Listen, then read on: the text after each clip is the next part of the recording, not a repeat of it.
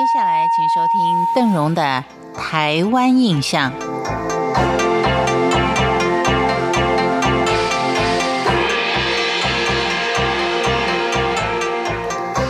在台湾开发史中，嘉义的介绍，我们今天来到的是嘉义市。在嘉义各港澳蓬勃发展的时候，江南平原正中心的嘉义市。占限制天时地利的条件下，跃为嘉义重量级的城市。尤其是日据时期开发阿里山森林的时候，嘉义市更是显赫一时。在昔日有“桃城”之称的嘉义市，之所以会有这个别名，是由于这个市的发展范围就像一个桃子形状而得名的。在清康熙四十三年，也就是西元一七零四年，诸罗，也就是现今的嘉义县县治，就移到了现今的嘉义市。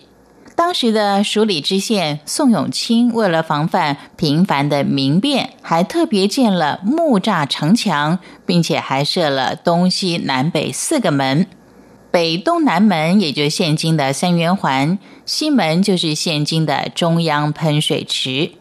嘉义市的金华区在城内，而且都是跟现今无缝北路交叉的十字街道。西是四爷巷，东是布街，南是大街，北是总街。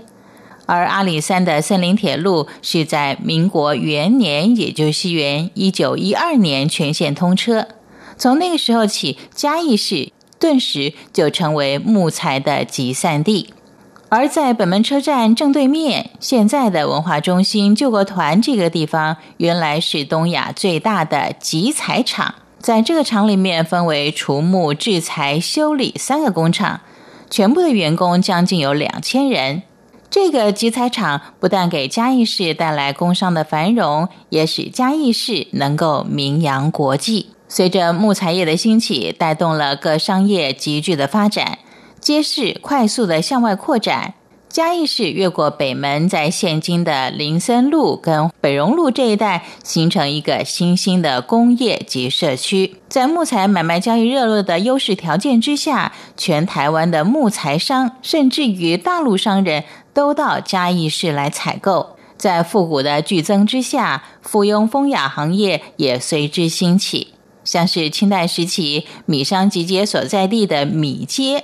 就因此而变成一个雕刻、裱画等等展现艺术风华的店铺，再加上吹奏南北管的酒楼林立，使得这条街真的是美女如云。因而有段时间，米街又称之为美街。而在光复之后，为了纪念无缝成人之意，就把它曾经落脚的美街改成为人街。而每届过往的风流韵事，在阿里山木材业没落之后，也逐渐的遭人淡忘。不过，嘉义市一直到民国三十八年，也就西元一九四九年，都还有百多家的木材商制材批发占全台湾之冠。目前，嘉义市林森路跟博爱路还有很多家的木材行跟制材厂。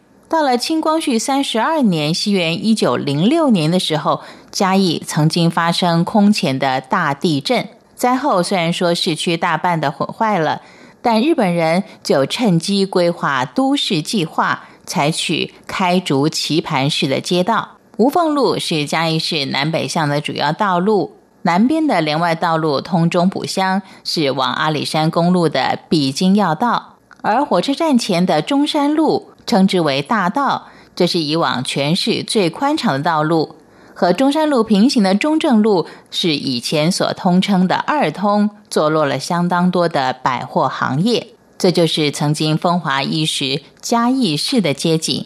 因为时间的关系，我们先跟您聊到这儿。感谢您今天的收听，我是邓荣，台湾印象，我们下回见。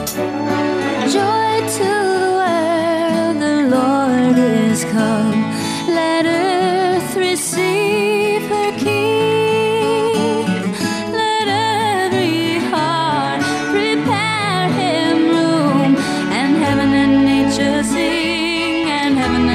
Jesse.